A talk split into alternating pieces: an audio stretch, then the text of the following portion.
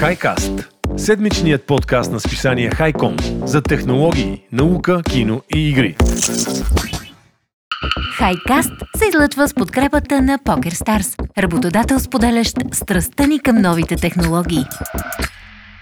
Здравейте, аз съм Хелия, това е седмичния подкаст на списание Хайком, Хайкаст. С мен са Тодор и Стоян. Казвам добър вечер, добро утро и добър ден, според зависи в коя част на деня ни слушате. Здравейте, колеги, здравейте. Здравейте от мен. Как сте, момчета? Супер, като за световно. И аз съм супер хере, точно така. Върви нашия подкаст, гледаме мачове, всичко е наред. Следващия един месец. Следващия един месец определено ще гледаме световното усилие, но аз даже имам и една новина по темата малко по-късно. Но преди да дам думата на господин Стоян и часа на Стоян да започне, благодаря на нашите приятели и партньори от Poker Stars, благодарение на които този подкаст вече два сезона достига до вас. Както знаете, нашите приятели от международната компания предлагат кариери в различни професионални сфери, от IT до маркетинг и прочее и прочее. И в бележките към епизода, които публикуваме на HiCom.bg, ще намерите и линк към кариерния им вебсайт, така че ако си търсите нова работа или просто искате да видите какво има на пазара, мили хора, дерзайте. И така, Стояне, ще си говорим за научни експерименти вместо за космос. Звучи ми добре, особено ако става въпрос за преяждане, нещо, което по някакъв път имам проблем с него. Ние доста обичаме прияждането. Говоря за мъжката част от а, нашето общество. Хели, не знам какво се случва напоследък. Не мога да намирам готини космически новини, затова пък Няма, ти... няма. Е, ли излетя ли между другото тая Е, ракетата? излетя, ма Излетя, малко излетя. щеше да, да, да сме след дъжка чулка да коментираме. Е, може да но го спомениш с две думи. примерно. Сред Добре, ракета спомен- метеорит. Споменавам го, да. Излетя на НАСА, ако имаш предвид Да. Артемис, тежката ракета. имам. Носи на борда си някакъв спътник, който... Не спътник, а космически кораб, който ще обиколи Луната и ще се върне 38 дни, мисля, че му беше мисията. Така че ако броим преди 5-6 дни излетя, още около 30 дни ще лети из космоса. Надявам се да се върне жив и здрав след това. А те няма ли да останат на Луната за известно време? Или... не? А, е, не, не, те няма да кацат, mm. доколкото знам, само ще направи обиколки там да тества апаратурата, да тестват новите технологии и така нататък. Те първа ще започнат да кацат и да видим дали сивите ще ги отстрелят на Луната или ще им позволят да кацнат. нали знаете за кои сиви говорим. Знаеме, не те, които не са зелени. Истината някъде там. И които не са лилави, нали? Истината е някъде Да. там. Тарара. Така че, Хели, е, аз ще продължа с научния експеримент, който ми направи впечатление. Въпреки, че доста често се говори за методи за отслабване, диети, аз самият също знаеш, че съм подложен на нещо подобно и успешно свалям килограми, но много хора страдат от а, така нареченото преяждане или такива тежки голяи, които водят след това до качване на килограми. Оказва се естествено, че все пак понякога това е медицинско състояние, не е само чистата и проста лакомия, която аз и Тошко практикуваме. Какво ще ви стане, ако ви кажа, че електрически капсули в мозъка, директно вградени, ще разберете след малко как, са накарали две жени, тестови обекти или пациенти, да спрат да имат такива вредни позиви за преяждане. Тоест мозъка, когато се стимулира по подходящ начин в подходящите зони с електричество, вашият свиреп глад може да намалее. Сега усещам как Тошко веднага почва трескаво да чете, как може да се предпази от желанието си за храна. Е, Тошко, не ти го препоръчвам да го правиш това нещо, защото в случая става за такава лека, но все пак хирургическа намеса. Тя е извършена от доктор Кейси Халпърн, неврохирург от университета в Пенсилвания. Това са щатите, знаете. Той разказва наскоро пред York Times, че той и колегите му са пробвали такава мозъчна стимулация при пациенти, които имат често срещано, но недостатъчно докладвано заболяване или по-просто казано лакомия, която обаче е на психическа основа. И както е описано в статия в Nature, публикувано още през август тази година, този тест или това изпитание се е провело над само две пациентки, наречени Робин Болдуин на 58 години и Лена Толи на 48 за цели 6 месеца, през които имплантираното устройство наблюдава активността в определена мозъчна област, наречена Nucleus accumbens. Не знам то да я казвам правилно, учителката ми по латински да ме прости но тази област е пряко замесена в желанията на хората и пристрастяването им към храненето. А, както ви казах, в случая с двете жени, тяхното преяждане не е точно това, което обикновено се счита за лакомия по коледа, например, ами по-скоро става дума за особен вид психично разстройство, което включва преяждане няколко пъти седмично, последвано от чувство на загуба на контрол и чувство на отвращение – преди да пробват този метод при хора, естествено учените са използвали така стимулация при мишки и затова след това са, нали, са го приложили при хората, като естествено си задали въпроса дали ще се случи и дали ще имат успех. И какво са направили? На всяка от двете жени са осигурили, представете си колеги, ежедневно огощение от по 5000 калории, а това е доста калории, от любимите им храни. Значи, представи си, то ще дава ти 3 пици, 2 стека, 3 кила от Кока-кола или каквото там обичаш, нали? Всичко на корем. На ден, на корем. Ма ти казвам, зарежда ти хладилника до дупка и те оставят, след което те жените пък трябва първо да опишат своите специфични емоционални усещания, т.е. кога ти се дояжда, как ти текат лигите и така нататък, за да могат учените съответно да засекат специфичните сигнали в мозъка, които се създават, когато им се дояде това устройство, което използват за записване на сигнали и стимулиране на мозъците, всъщност се оказва, че е дори налично и до днес в търговската мрежа, т.е. може да се купи от, естествено от лекари и е одобрено, забележи за лечение на резистентност към лекарства за епилепсия.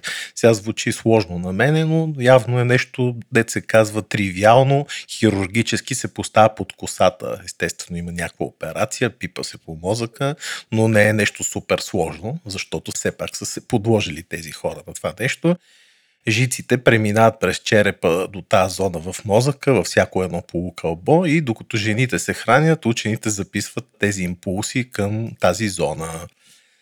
Когато се появат такива импулси, те пускат ток, нали, те точно ток, някакви стимулации и чудо. Жените съобщават, че всеки път, когато тези устройства се активират, те вече не чувстват нужда от прияждане или неконтролируем вълчи глад. Така за 6 месеца лечение двете жени съобщат за много по-малко епизоди на прияждане и яка загуба на тегло. Това все пак е ранно проучване, в което се оценява предимно безопасността на проекта или така на процеса, но със сигурност резултатите са впечатляващи. А, на всичко отгоре, това лечение може да се приложи и при други хранителни разстройства. Имайте предвид, може дори и при булимия, т.е. знаете, това пък е те дето повръщат за да отслабват, но толкова са доволни двете пациентки, че дори отказали искали да запазят устройствата си, тъй като вече не изпитват такива пориви за хранене. Следващите три години те ще бъдат наблюдавани, но ето, един нов вариант за намаляване на теглото, естествено малко драстичен, но пак казвам, много хора, особено в Штатите, страдат от такива разстройства. В Америка ще трябва лечението да бъде одобрено, знаете, там от техната вездесъща FDA, администрация по храни и лекарства, но може би в един момент ще се одобри и такъв по-драстичен процес, но пък що не? Ако то ще тежиш 300 кг и имаш проблем психически. Аз съм минимум 800 ти си 800. Не, не съм чул за такъв човек. Най-тежкия мисля, че беше 500 или 600 кг. Е, аз съм 800. глига. 800. Е, ти си джаба хатя. а представи си, че нещо се бъгне с... Аз съм пица дъхът.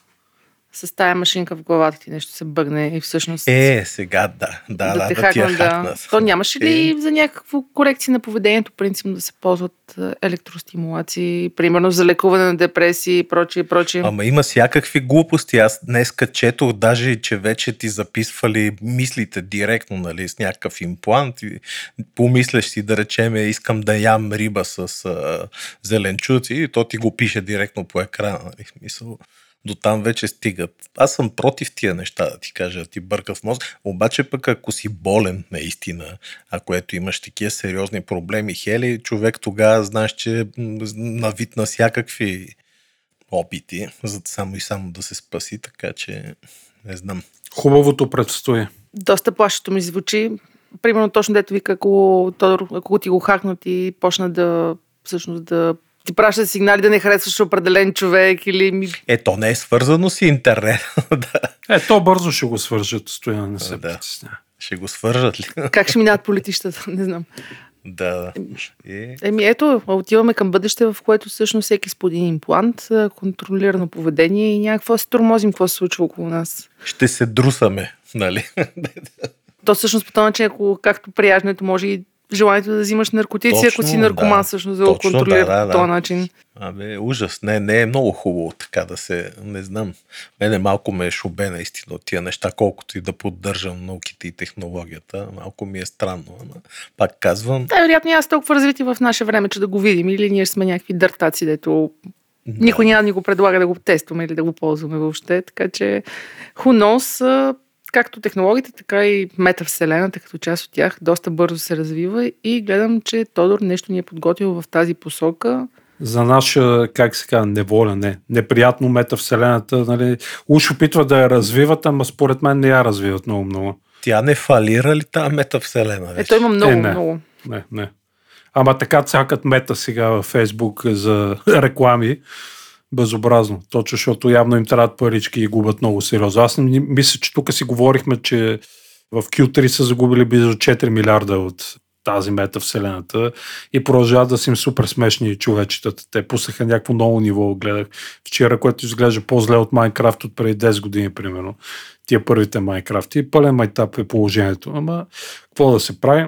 В някои случаи, като този, който сега ще споделя за него, обаче хората виждат в метавселената спасение за идентичността си и за културата. За какво става дума? Тъй като очакваме глобалните температури да се повишат с близо 3 градуса до края на века по Целзий, което вече го споменахме, една малка и екзотична островна държава, която се казва Тувало, съобщи там нейния министър-председател, че няма никакъв друг избор пред неговата държава, освен да изгради цифрова версия на самата себе си. Това знаеш къде е? Знам в Тихия океан. Да, между Австралия и Хавай. То е архипелаг, да кажем, дори не е да, да остров. ходил съм, ама Да. беше отдавна. Девет острова са и там живеят около 12 000 души, да кажем. Та във вторник имаше голяма среща за, нали, за климата и за бъдещето на климата. COP27, мисля, че се казваше тя.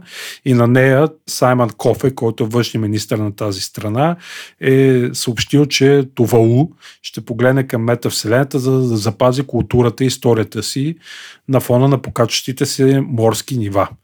Според него и той каза, че тъй като тяхната земя, островите в архипелага изчезват лека по лека, пред тях няма абсолютно никакъв друг избор, освен да станат първата дигитална нация в света. Тоест те искат земята, океана, тяхната култура, т.е. най-ценните активи нали, на нацията и народа им да бъдат предпазени от вредата и независимо какво се случва в света около нас, те да останат завинаги живи, така да го кажа в кавички, и те ще ги преместят в облака. Общо взето е интересно видео, там може да го намерите и да го видите. Показва, че той е пред зелен екран, не е на остров, в къщи. И така демонстрират нали, метавселената. Още миналата година той пак се появи на тази среща, беше нагазил в коленете във водата, за да подчертае екзистенциалната заплаха, която изменението на климата предоставя за тези малки островни нации. Както знаме, те най-много са заплашени, като специално за Тувалу, общо взето учените гарантират, че до края на 21 век ще бъде под вода изцяло. Така че това е бъдещето, може би, за тия държави, да се цифровизират и да може да им се наслаждаваме в VR, така да се каже. А не може ли да изпомпаме тази вода някъде? Не може, не може. Общо взето на Парижското споразумение мисля, че те 1,5 градуса бяха заложили като цел за да избегнат нали, тези лоши климатични резултати и общо дето имаме според тази среща 8 години, за да се намалят глобалните емисии с още 45%, за да може да запазиме под 2 градуса това повишаването на температурата. Интерсепшн ли беше стояне филма, мисля. Inception. Ами не... Inception беше Inception. там, дето беше жега и такова запрашаване на всякъде. Да, да, да, да, много готин филм. А ти не мислиш ли, че това може пък да е конспирация и да няма такова нещо? Знаеш ли, Тоше, аз слушам, между другото, mm-hmm. още от края на 80-те години, даже и преди това, си спомням само за глобалното затопляне се говори, говори, говори. Ама май го има като гледаш, виж колко по-горещо става. Еми, да, може би. Не, аз не казвам, че конспирация, но пък има и обратната гледна точка. Не знам, човек. Не може да знаем. То това на лошото, че не може да, да знаем. Не, не, със сигурност не трябва да се замърсява толкова. Това е факт. Сега няма какво да спорим. Само може да ни метат, нали, по този начин да ни дигнат данъци всичко, което знаем, което се случва около нас в Европа, нали, с цените на енергоносителите. По-добре да няма такива замърсители. Да. Но все пак се надявам да не се повдига нивото на океаните световните, защото това няма да, да е добре, е така да го кажа. Да. Между другото имаше... свят гледал ли си? Да, гледал съм. Явно това ни чака в един момент. Абсолютно. Хели, не знам дали е играла Сома, една култова игра, леко хорър, така, sci-fi. И Пробвах, там беше ама така, нещо не беше моето. Много е яка, си, тя по същия начин завършва как. Спойлер алърт, тя е старичка, повечето ни слушатели са играли как е, човечеството наистина е дигитализирано и всички. Така е изчезнало е, малкото са станали роботи, са си прехвали съзнанието в тялото на роботи, а другите са ги събрали в една котия и са ги стрескали в космоса да оцеляват, така да се каже, дигитално. Надявам се да не е това бъдещето нашето. Но да. ето в Тувалу искат да се дигитализират. Стояне, кофти. И какво да правят хората? Сега скочиме на една друга новина. Ел Савадор, знаме, тя е една любима държава, които станаха първата криптодържава, мисля, че ако не се лъжа. Та на фона да. на това глобалното падане на биткоина с громоляса, не мога го наречем вече, те съобщават, че ще купуват по един биткоин всеки ден. Ел Савадор. Това е казал президентът на държавата на ИП Букеле, който в Твитър го е съобщил това, грамогласно така да се каже, че ще купуват по един биткоин всеки ден през тази седмица. 75% стояне паднало биткоина спрямо миналата година. Най- най-високата стойност всички времена, ноември месец миналата година. Нека, нека да пада. Нека. Пада сериозно. Те мислят, че всичките си активи обърнаха в биткоин, сигурно им трепери вече. Но в момента, да, Букеле купува биткоини от името на страната от повече от година, както се казва. И Ел Савадор е, така се каже, първата държава в света официално, която разплащателната единица е криптовалутата, нали, биткоин. Смятах вместо лев или евро, биткоини. Дали там народа се е противил като тук да искал референдум за приемането на биткоина. Шигуна се, разбира се. Най-тъжното за Ел Саватор също е, че купуваха биткоините на най-високата цена, почти и сега малко духът супата, както би се изразил Любо Пенев. Колапса на биткоина продължава да е сериозен. Знаем, миналата седмица май се падна криптоборсата FTX. Знаем, там много милиарди се загубиха.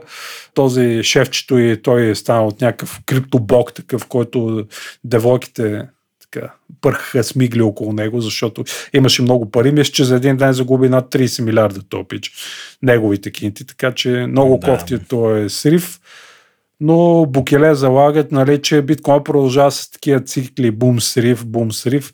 Надява се пак да има бум, явно и затова купуват нефтино. Аз се надявам да няма голям бум, за да мога с ефтин видеокартите и другия път да не си купувам лаптопи, ама кой знае? Да, да. Кой знае? Ще видим. Да, да, голям шок си беше това за борсата и въобще за финансовите пазари миналата седмица. Ние следихме тук отблизо какво се случва. Отделно, че този лицето на тази борса всъщност беше един от хората, които лобираше за биткоините и за този тип валута, така че ще видим какво ще стане. Доста лоу наистина в момента. Аз пък, Тодор Стояна, имам един въпрос към вас. Може ли? Може. Ако не е с повишена Ами трудност. не е с повишена трудност. Добре. Значи, представете си. Екип учени в Оксфорд създават невронна мрежа, изкуствен интелект и този изкуствен интелект създава някакво изобретение. Примерно, да кажем, микрофон, който според зависи коя част на стаята си, записваш подкаста, може да си супер далеч, може да си близо, така ти улавя звука, че всъщност се носи на една пея от микрофона, както трябва да сме. Кой е притежател на патента? Тъй като всъщност хората, които са го създали, не са му задали някаква конкретна задача. Аз веднага ще ти отговоря. Кой? Еми хората, деца са го създали, знаеш ли защо?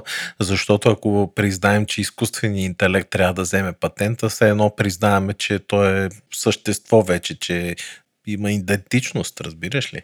Точно така, много добър отговор, Стояне. И всъщност апелативният съд на Благодаря. САЩ Умен е умен. Потвърди за втори път, че изкуствените интелекти не могат да притежават патенти за изобретение. Това независимо дали са ползвани за правене на нови открития, тъй като според повечето закони там е написано лицето, човекът трябва да бъде посочен като притежател на патент. Обаче има един доктор Стивън Тауър, който създава невронна мрежа, използвана за изобретяване на различни неща, между които аварийна предупредителна светлина, контейнер за храна, който просто грипа му, как се казва това, като го хванеш с по-добро сцепление и отделно Дръжката.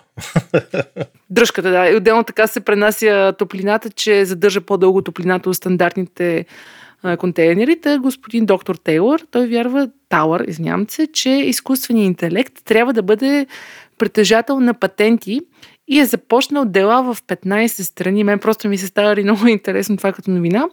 Като те лятото му отказаха всъщност да позволят изкуствения интелект да има патент. А пък в Австралия през 2021 всъщност Австралийски федерален съд е постановил, че системите изкуствен интелект могат да бъдат признати за изобретатели, след което това е било отхвърлено през април тази година. Ама естествено, само ще задам въпроса на господин Тауър ли да. беше. Като признаеш изкуствен интелект за патентоносител, като тръгнат да му се плащат лицензии и така нататък, интересно на кой ще ги вземе, как ще ги вземе Не, този много добър въпрос е. Смисъл, а, ти Мисъл, като ползваш е. изкуствен интелект, а, някой, а, добре, като ползваш изкуствен интелект, някой друг създаден за да създаваш картинки, аз както си играя с uh, Mid Journey, на мен ли принадлежи на хората, които са създали изкуствения интелект или на самия изкуствен интелект? Помните, че даже някакъв пич спечели конкурс. Е, това е нещо друго вече, да. Значи, според мен е по-скоро хората, деца са създали изкуствен интелект, те трябва да вземат най-големата част Лъвския пай. мячката. Е, Лъвския Така, пай. От 300 Да. долара. Та, Е, сега ще ви взема думата е... и аз после след това за една AI новина. Интересна ми попадна сега, Мен доста говорим. смисъл напоследък има... и- Спирам само след малко. Въпросният Тауър, доктор Тауър, той твърди, че той всъщност никога не е измислил нещо и ако не беше изкуствен интелект, тези продукти, които е създал, нямало да се родят. И мен ми е по-интересно, че всъщност той завежда тези дела в много щати, държави и прочее. Представете си, че всъщност някъде в някоя държава бъде признато, че изкуствените интелекти могат да, да имат право да получават патенти. Плюс, че има държави, които всъщност се работи както в Америка, нали, на прецедент са нещата. Ама аз Хели не съм против. Да, аз не Нали, казвам, че си против, Аз да. не съм против, но нека да, как да кажа, да се докаже, че той е самоосъзнат като личност или че... Защото иначе какво ще рече? Как, ти, как ще му платиш на този интелект? Той трябва да има сметка ли какво? Няма да. А той само ще държи патента. Що за глупости? Господин смисъл, явно е решил, че иска да, Да става оригинален. да става оригинален и да Просто е интересно, в смисъл интересен казус и според мен Да, е да, с интересен развитието е, на да. невронните мрежи и с развитието на изкуствените интелекти, които всъщност в момента ни помагат да имаме, примерно в медицината, в биологията, много бързи скокове, които преди години не са били възможни. Не помня точно за генома какво последно четох, че невронна мрежа е помогнала за Да. Ето, измислих ти отговор Давай. веднага тогава. Значи да го приемат, т.е. да може да се патентова, но парите, които се превеждат по всеки един изкуствен интелект, да отиват за някакви такива социални каузи, за нови разработки и така. да, ама не, представи си пък изкуствен интелект всъщност попада на информация, че има право на патент и почва да се осъзнава като личност и Ама от той тук тръгва терминатора. Да. осъзнае, да, да, ето така. Просто за е. мен то не е баш новина, е куриоз, че хората съдят държави за правото на изкуствените интелекти да получават патенти. Този доктор Тауър явно има Той много... един съдеше там с щатите, че беше казал, че е собственик на Луната, нали го знаете този случай. Помним, Ето беше помним, казал да. Луната е моя и край. Луно, че земю, македонска ли? Да. Еми, за момента трябва да сме спокойни. Господин Тауър няма да успее да даде правото на изкуствените интелекти да получават патенти, така че още терминатора сме в далечна фаза. Отдъхнах си. Отдъхнах си душите ти нещо беше за тръгнал да кажеш за изкуствен интелект. Да, да, ами попадна ми една, явно ще отговориме, може би ни слушат и изкочи една интересна новина са пред мен. ни! че Мета са тренирали един специален AI, който се казва Галактика, като целта му е била да организира науката, така да се каже. И той е обработил 48 милиона такива доклади, научни разработки, само че се го спрели след 48 часа, защото се е превърнал в, цитирам, рандъм bullshit генератор. генератор за рандъм тъпоти и. AI е почел да бълва такива фейк между другото. Брутално. И са го Това спрели като част от журналистите в България. Да, да, да. Което било голям проблем. Между другото, наистина обработил е всичко и прас почвал някакви глупости. Прямо питат го вакцините причиняват ли аутизъм и така нататък. И отговарял някакви глупости. Така че, ето, AI са си издънили. Те мета AI, да кажем, подразделението на мета за изкуствен интелект. Подкастване. Ето, виж, явно не сме съвсем готови за публичен достъп до тези AI. То тук може би е проблема. Не сме, не сме. Защото представи си някакви медии и това това се допитват до галактиката и ми из- изрикват някакви тонове глупости. Не, е много найс. Продължавам аз тогава. Сега споделих сега за Meta AI и като сме на темата за Meta, Кмета и Twitter и социални мрежи, стигаме до двама от нашите най-големи приятели. Стоян Доналд Тръмп и Илон Мъск. Ао, спирам да Е. водя с вас, приключва нашето приятелство. А, Тръмп велик. Шегуваме се, шегуваме се. Шегуваме Тръмп се, е оранжев глупак, но това е мое, лично мое мнение и нали, не асоциирам медията не медията се асоциира с да, темата. с това нещо. Но общо взето знаеме сега, няколко са личностите по света, които си позволяват а, грешни ходове и обществото да ги съди, нали, избягва да ги съди за тия глупости. Нали, Мъск и Доналд Тръмп са челните места. Общо в коса. Се знаем какви тъпоти правят непрекъснато и двамата. И общо взето всичко минава и така някакси между капките минават. Мъск в Твитър е, откакто го купи е тотално неадекватен според мен. Последната му идиочина, както се казва, последната поне, което съм попаднал тия дни, нали, от, на фона на уволнените служители, върнатите служители обратно на работа, затворените офиси на Twitter и така нататък и така нататък. Другото е, че пусна анкета за възстановяването на акаунта на Доналд Тръмп в платформата.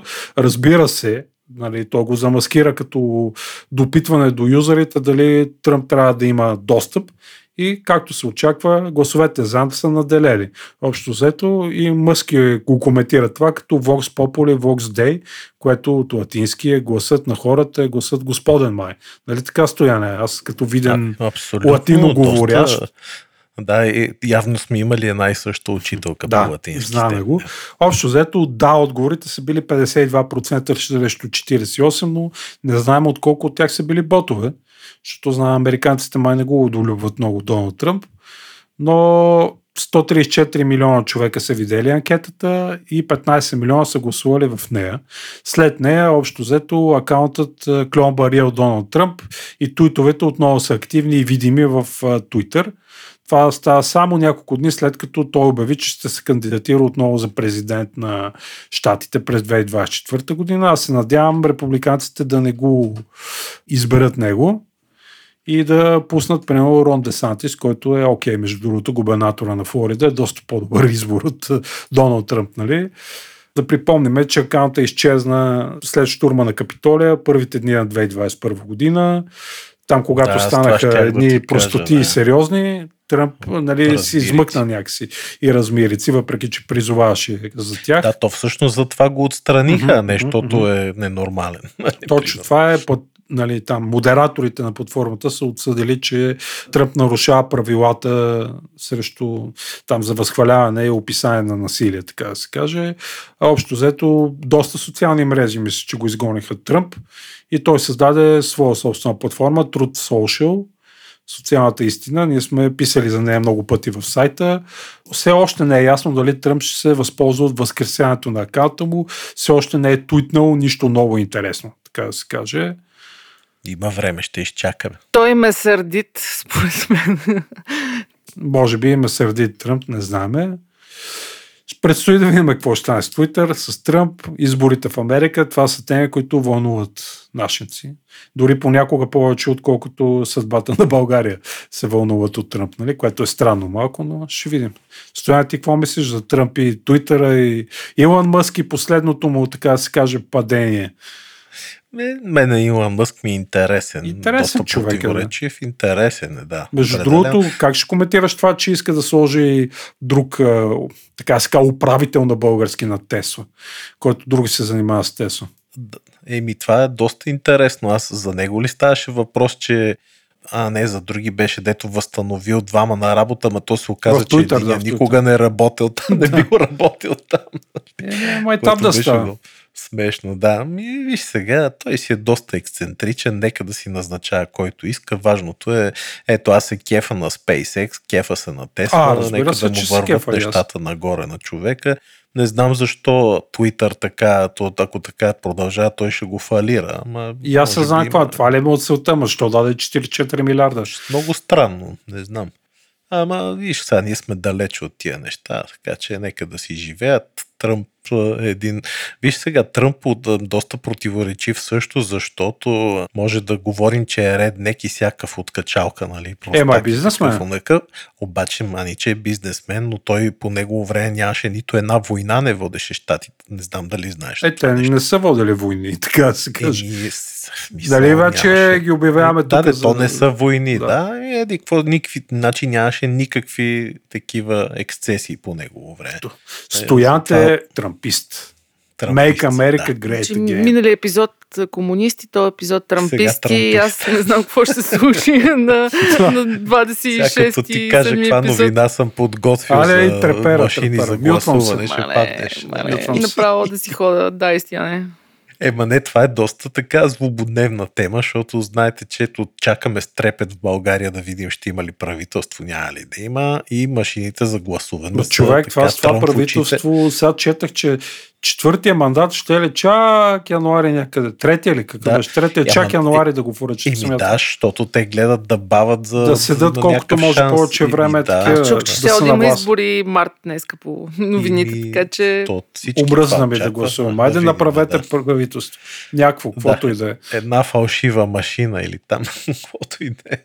Вижте тази новина, която съм извадил, я бях извадил още при една-две седмици, ама сега реших да споделя с вас, защото е доста шантава, нали? А тя е, че един професор, американски професор, който се нарича Хуан Гилбърт и е компютърни науки професор в Флорида, в Штатите, твърди, че е създал най-добрата машина за гласуване в света. Защо? Защото тя е най-сигурна и не може да бъде хакната. и т.е. така може да премахне притеснението относно гласуването, свързано с машини. Това е новина на Undark от миналия месец, още нали, началото от края на октомври. Може би трябва нашите политици да отидат и да прочетат за тази машина. Може пък да се окаже наистина някаква специална. Знаете, че по света се гласува на много места с машини, но повечето места всъщност не се гласува с машини. Много държави, дори в Европа, първо са пробвали това гласуване и след това са го премахнали. Не знам дали знаете, но както и да е. Тези електронни системи за гласуване също и в САЩ са обект на критики и спорове и са разделили общо взето населението на защитници и противници. Но пък, нали, такива хора като нас, които обичат електрониката, за тях е лесно да гласуват с такова нещо и, и да се намаляват хартиените бюлетини. Ма тук беше много удобно на последните избори. Аз не помня беше, какъв супер. да, сега няма да Но в Штатите е много дали. сериозна темата, защото там те смесват не е като тук, там са Те смесени там гласуват много и по вида. почтата. Имат по почтата, въобще, имат да, с хартияна да. бюлетина, имат с електронно, Да, като да. тук, и имат и попълване на бюлетина и сканиране на машина. Смисъл имат много видове гласуване там. Всеки щат си решава, нали, по-отделно. Да, да. Както и да е, работата на този професор е похвална, защото пък той е изградил своята система, която работи с помощта на софтуер с отворен код. А пък всичките такива други компании, например Сиела дори, ако ще те вземете в България, разработчиците на софтуера на машините, естествено си заработят с затворен код, доколкото знам и не си предоставят това нещо точно с а, идеята, че всъщност ако предоставят, ще станат лесни за хакване. Докато този пич си го предоставя кода, няма проблем. Твърди, че разработва тази машина от близо две десетилетия и тази машина всъщност е прозрачна, буквално наистина зад едно прозрачно плексигласово здраво стъкло се намира или по-скоро прозрачна котия, която служи като такъв интерфейс за наблюдение от избирателите. Вътре в котията има принтер, който е свързан към софтуера, нали, както казах, специален софтуер е написал, който се нарича Prime 3 и този принтер де-факто отпечатва избора на гласоподавателя върху хартия, която незабавно се подава към скенер за преброяване. А пък прозрачния, всъщност, прозрачната котия гарантира, че ако някой реши нещо да хаква или да прави и свърже, да речем, USB устройство с намерение да хаква, то, то всъщност ще бъде лесно видимо от избирателите или наблюдателите. А те как ще разберат, между другото, че нещо е Че е включено. Ти нали си виждал го. прозрачната машинария, те, всякакви конзоли и телевизори Да. имаш. Прозрачни, Да. как ще разбереш, че нещо е включено? Е, как нали ще го видиш, Е, бе? колко разбират някакви баби дявци, че Много Е, яко изглежда да, тази да, машина, да. между другото, докато говориш, я гледам. Да, да, и то на всичко отгоре има такъв гигантски прозрачен сензорен екран, който се проектира нали, там гласа, като го даваш и гарантира, че гласоподавателя се взира право в принтера веднага след гласуването и ще забележат, ако някой подправя нещо. А на всичко отгоре, освен, че нали, да се гарантира, че софтуера не е повреден от неизвестен код, самия софтуер се съхранява на Blu-ray диск в формат само за четене, т.е. не може да се записва. То ще сещаш ли се ти и да го хакне, то е някакъв затворена сесия, Blu-ray диска и чао. Не можеш. А, и на всичко отгоре, като гласуваш, всеки път се рестартира системата, като гласуваш. Някаква страшна Е, кретина. това е яко, да. Да, и между другото, през лятото още то професор се е свързал с а, такива хакерски експерти и му осигурил неограничен достъп до нейната машина, за да могат да я тестват най-добрите. Обаче се оказало, че никой не се е хванал да я тества. Нито един експерт тази година не се е решил да я тества, като вероятно до година отново ще се появи това устройство на събитието DEFCON. Знаеш, това е такова Мгм, събитие за хакери, дето демонстрират разни такива всякакви видове хакове. Но въпреки това пък може и никога да не види бял изборен ден тази машина, защото знаеш, че да се пребори с статуквото на политиците ще е доста трудно. Трябва да бъде сертифицирана, да се наложи да се похарчат милиони долари. Но ето, прототипът на устройството си е съвсем реален, направен от френска компания, но ако иска да намери широка употреба, професора ще трябва да намери заинтересовани купувачи за устройството. А че български политици, слушайте, може да я купите и Тошко да я тества. А знаеш кой ще им намери, че лъжат? Лъжат им. Кой? Има кой, има там. А, някой веднага ще ще измислят, че ментът, хартийката да. е по-добра, да. Да, По-добре веднага е се на намери, че хартия. някои менти. Еми, са, някои хора живеят бъдещето, ние се връщаме към хартийните бюлетини. Ама между другото, айде отговорете ми защо пък наистина много, почти всичките европейски държави гласуват на хартия. Не знам, не съм си правила стояне. Ето и аз не знам, наистина Не съм се сигурна, че това е така, но Така е. Сега, нали, не вярвам да лъжат всички. Мисъл, може би да тръгнем да проверяваме. Аз съм за електронното, знаеш, нали. Въпросът е, че ми е странно как така, защо много държави даже се връщат, тествали са и се връщат нали, към хартияното. Много интересно. Както и да е да не се размишляваме повече, давайте нататък да видим какво сме подготвили на хората. Ами аз съвсем накратко ще съм момчета, тъй като не гледам футбол много-много. Един единствен, мисля, че някой световно гледах и тогава с моя приятел се залахме по 5 лева на отбор. И аз много пари загубих и от тогава вече не съм най-големия фен, но искам да ви кажа за нещо, което всъщност може да сте пропуснали и да ви стане интересно да разбирате какво се е случило в футболния ден, да бъдете абсолютно адекватни нали, социално, като излезете на баришки си говорят, ей, гледа ли го този матч вчера, Катари, какво беше там? С Еквадор ли играха? И аз да бъда супер адекватната. И Еквадор, И Еквадор, да. Та стартира едно онлайн предаване, което се казва FIFA World Cup Daily by Hisense и се излъчва ежедневно от FIFA Fan Festival в Айбида парк в Доха. И включва знаменитости, инфуенсъри и легенди от света на футбола, които всъщност ти правят ежедневен обзор какво се е случило.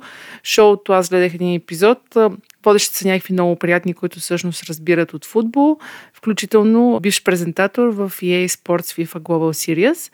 Епизодите, готиното, което много ми хареса, е, че имат архиви от FIFA от през годините и всъщност може да видите как този фестивал на футбола се е развивал. Та, ако като мен, както бях из Game of Thrones, между другото, въобще не знаех какво става в Game of Thrones, 7 сезона гледах по барове, ако като мен нищо не разбирате от футбол, а всъщност искате да знаете какво се случва, FIFA World Cup Daily by Hisense, има го онлайн, в Highcom сме си пуснали линк към тази новина, може да го гледате и така, да ви е полезно. И горе-долу е това от новините, обаче, пичове, преди да отидем към филмите, защото нямам търпение ми разкажете какво сте гледали, дали Тодор гледа Nope, аз искам да ви се похваля, че всъщност съм с нов лаптоп.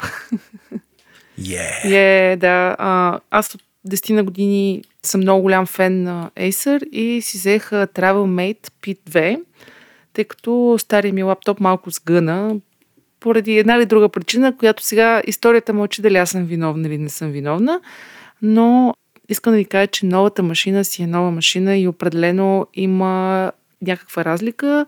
Аз съм много голям фен на Acer TravelMate, защото батериите ми издържат между 6 и 8 часа, като Acer TravelMate 5.2 до момента батерията някъде към 7-8 часа поне на мен ми издържа първите дни. Лаптопа е сертифициран по TCO, което е, вие предполагам, знаете с Стоян, че това е за устойчивост сертификат а, и... Тресна ли го в земята? Още не са. Устойчивост. А, имам sustainability такова спрямо природата. А, а спрямо И съдържа пластмаса, която всъщност е по някаква форма свързана с океана. Може да я ядеш. Ясно. Да хафаш си така малко.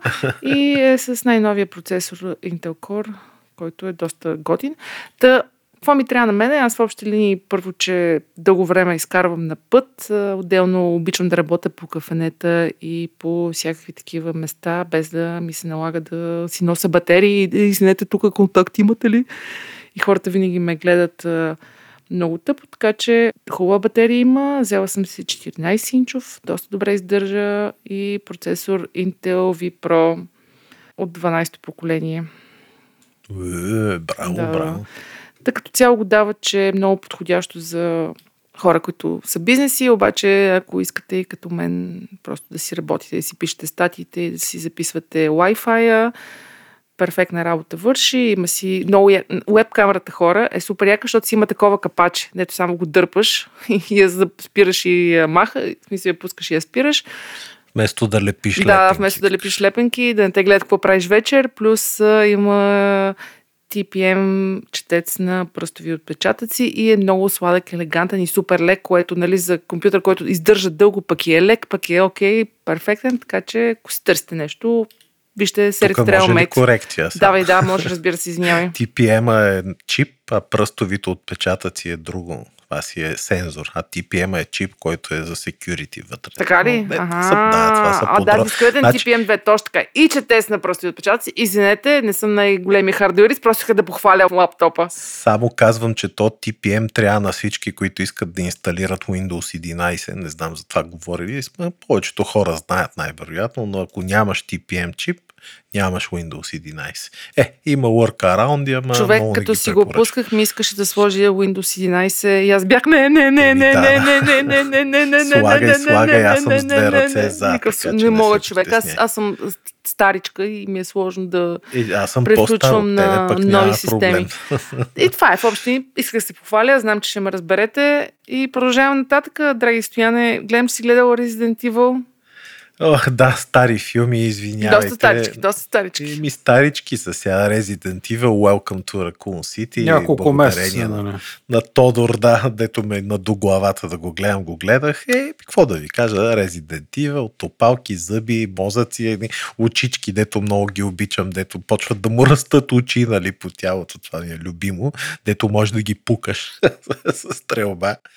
Общо взето, да, това нищо, кой знае колко ново, като новост няма в тази поредица. Знаете за какво става въпрос. За града, в който избухва епидемията първоначалната Ракуни избухват. от ракунизъм, да.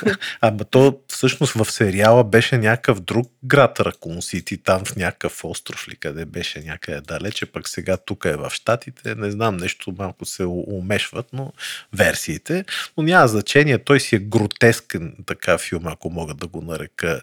Не е чак толкова ужасяващ, колкото е гротеска и, и нали, някакъв екшен. И преувеличено Става брутално. Преувеличено брутално, да. Ти да, игрите не, не си играл или тия старите да си съм, да, ама знам да за какво става въпрос, така че по принцип, ако обичате този жан, става за гледане. А, втория филм обаче, който гледах, много се радвам, че го гледах и трябва да ви кажа, че не знам дали съм се бил подготвил, ми направи много сериозно впечатление Top Gun Maverick. У, много я сега- гледа го. Човек, ох, ох. разбрах защо Много е ме 8 кеф, 4. много ме кеф. Уникален филм, ще го Аз съм фен и на първия, аз си гледах и първия, втория, един след други изгледах. Топ. човек, първия филм, значи готин класика, но не е толкова як, колкото Е, не, не. втория човек. Втория е много як. Значи това е едно Терминатор 1 и Терминатор 2. Страшен е екшен. по-яко. Страшен екшен. Ти остави екшен, знаеш, кое ми направи впечатление, пича. Бе, гледам филма аз, те си летят, нали, да, за незапознатите. Става въпрос за Топ Гън, която е, нали, топ школата в Штатите за летци, пилоти, асове и така нататък, най-добрите там но в целия филм летят насам натам. Много интересен е сценария, между другото. Готин Том Круз прави супер роля. Евала на този пич изглежда много добре. Нали, за жалост там е включен и Вал Килмър, който знаеме, че е болен от рак на гърлото. Много Май се оправя, ама не може да говори, загуби. и Да, това. да, ама точно и във филма Ема добре не го говори. включва, смисъл хитро го Но бяха много добре го включва. Мене направо ми направи супер впечатление Евала на Том Круз или който там го е включил. Супер, че са го включили. Много добър жест, супер. Но най-якото, което ми изкефи хора, е с сцените с летенето. Бре, гледам аз, доста реалистично викаме гати. И после почвам да чета и се оказва, вие сигурно го знаете и сте го коментирали, че абсолютно всички сцени са си реални. Тоест целият екип са летяли. В смисъл, самият Том Круз още преди да почне да снима филма е предупредил, че ще летят реално актьорите. мгм, нали? И а самият Том Круз от 94-та година си е професионален пилот, има си лицензия за всякакви самолети. Ма той отива в космоса сега, бе, човек. Ти го плаши Да с бе, това. то страшен пич, човек. И аз направо ми се изуми, падна ми коса на всичките сцени, включително и тия с изкачването, дето е някакво 10G натоварване, всичките са истински. Направо щях да падна, разбираш, и всичко това, което го гледате филма истинско, е единствено просто те не управляват F-18-ките. А, там, доколкото разбрах, щатските Не адмиралите, които са, не са разрешили да, да те да карат и просто професионален такъв военен пилот е движил самолета, но, но те всъщност реално си се возят и всички лупинги, всички идиоти са им изписани на лицата на актьорите и на Том Круз съвсем реално. Той това е искал да постигне този реализъм. Не знам та откачалка как го е постигнал. Накрая на филма, то ще, ако си спомняш, лети с един Помня, от помня. Втората световна война, Б-51, един изтребител, Мгм, много легендарен американски. Той си бил лично негов. Аз щях да падна, нали? Да, ми, що не, има си. И си литка, да.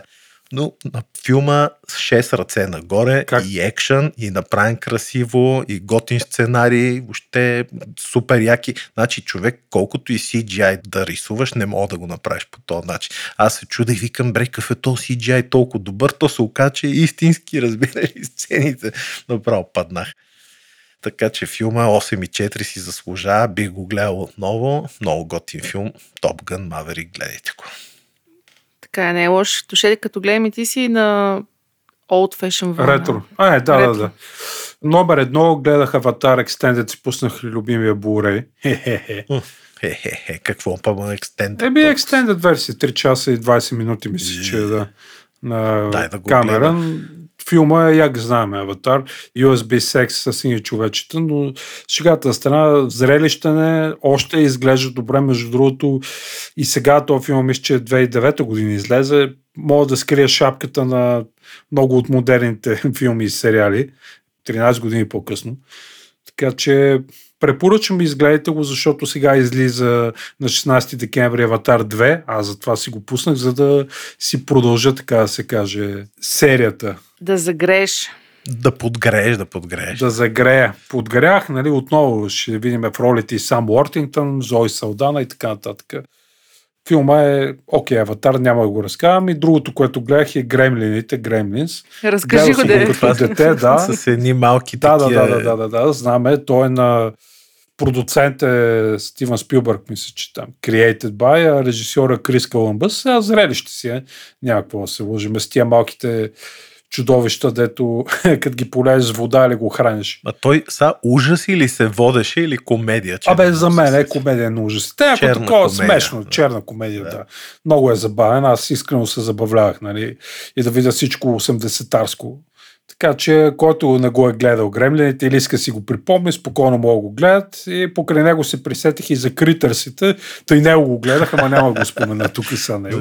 Де- Така че да. Абе има яки 80-тарски филми. Хубаво е човек да ги Е, погледне. критърсите да са велики. Защото Е. Много яко е Да. критърсите. Те, те като ги намокриш, те ставаха такива, се събуждаха, Мгм, нали? мгм. Такова беше. Е, Мгм. велико, велико. Видеокасети съм ги гледала. Ами, мерси за напомнянето, Тоше. Може би аз ще ги пусна гремлените, даже наскоро си бях взела и фанелка с тях. Аз, пичове, съм гледала една идея по-съвремени филми. От вас ще ме прощавате. Даже един е излезе на тази седмица и на английски е Slumberland, а на български се превежда Страната на съня. Не знам дали го чухте. Чухте за него, гледахте ли го? Чух, ама не съм го гледал, признавам Аз не съм. Ми, накратко ви разказвам. Страната на съня, не знам как ще го преведат на български или Slumberland е приказка, но много красива приказка за деца и възрастни, в която главната героиня след загубата на баща си попада в страната на сънищата и се запознава с един много странен персонаж, с който имат мега яките приключения. Този странен персонаж е прекрасният Джейсън Мамола или Джейсън Немоа, А, да, да, гледах в Netflix то, да, да, да, сетих се, той е забавен. който да в едно интервю обяснява, че за този филм е трябвало да намери детето в себе си и определено го намира много добре. Филма е визуално приключение, изключително красиво, много добре заснето, с история, която те държи до края. Аз се разчувствах, пуснах една сълза даже. Въобще не е само за деца. Мега красива приказка, има си посланието, има си за загубата, за любовта, за откриването на света по нов начин. Много добре е направено. Джейсън Чу играе мега роля. Смисъл е така, мога да го щипкам цял ден в този костюм, който си облякал. И е много хубав филмът, така че това е едното, което ви препоръчам. Ако случайно сте си мислили, че е само за деца, не е. Това искам да кажа. И второто нещо, което много набързо ще ви препоръчам е Fire of Love. Това е един документален филм, който ще ви излъжа, но мисля, че гледах по Disney+. И филма става въпрос в него за любовта между двама вулканолози, има и такова нещо като вулканолози, Катя и Маурис Крафт, които за 20 или 30 години, през които изучават всички вулкани в света, включително най-опасните, заснемат километри, километри километри филмова лента, така че има страшно много останало от моментите, в които те са били страшно близко до вулкана. През последните години на живота си те се посвещават на изследването на така и наречените смъртоносни вулкани, тези сивите, които просто минават и унищожават всичко в километри и километри разстояние. Филма е заснет много красиво, супер интересен и показва изключително впечатляващи кадри, които аз друга да не съм виждала в нито документални филми, нито в игрални филми, свързани с вулканите и въобще една прекрасна любовна история на фона на лавата и на една гигантска земна сила, която хората все още не се разбрали напълно. Така че Fire of Love и Slumberland са двата филма, които искам да ви препоръчам. Ако сте в документално вълна, него определено ви казвам, гледайте го хора, много яка.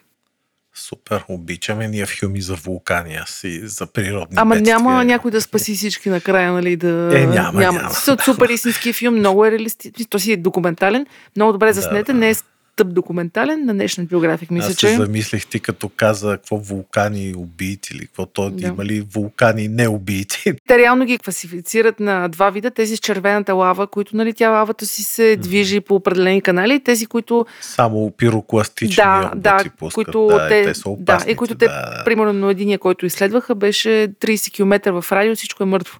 Точно за секунди да, показваха едни...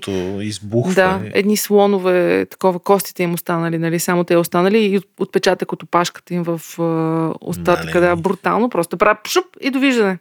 Еми той облака беше 800 градуса ли колко? 600 По-силен от нещо. Хирошима бомбата, които са пуснали там, Да. брутални просто. Та, жестоки филма, гледайте го. И така, продължаваме с игрите. Драги Тодоре, ти си играл си нещо, което аз не съм го чувала. Xenoblade Chronicles 3. Аз отдавна бях... А, спо- Jump and Run. Jump and Run, Отдавна е. бях а, споменал, че го съм го взел, но сега стигнахме до там. Xenoblade, нали, Chronicles 3 на Nintendo Switch игра, много яко японско RPG, супер готина история, искрено се забавлявах уикенда полегнал скромно на дивана. Не за друго, защото просто телевизора вкъщи е заед от а, другата част от семейството, така че трябваше да взема нали, мерки и аз се позабавлявам. Та, Xenoblade Chronicles 3 препоръчам за любителите на японски ролеви игри. ще хвърля едно око. Аз, мили хора, както знаете, на Тодор му казах, че си поднових премиум PlayStation на subscription за още една година. И една от игрите, които съвсем случайно попаднах и която искам дори да не играете игри, дори никога да не сте играли както Стоян игра през живота си, тая игра мега яка, казва се What Remains of Edith Finch или какво остана от Edith Finch и една от най-красивите и затрогващи истории, които съм играла през цялата си геймърска кариера.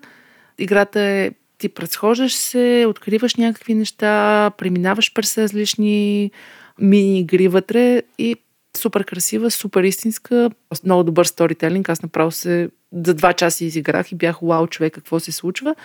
Като най-интересното в тази игра е, че всъщност вътре в играта има множество мини-игри, които са всяка една по себе си уникална и няма нищо общо. Примерно една от игрите е седно си в комикс, другата игра играеш от гледната точка на котка, на акула и така нататък. Така че всяка една от историите, която е мини история в голямата история, всъщност е различен стил игра.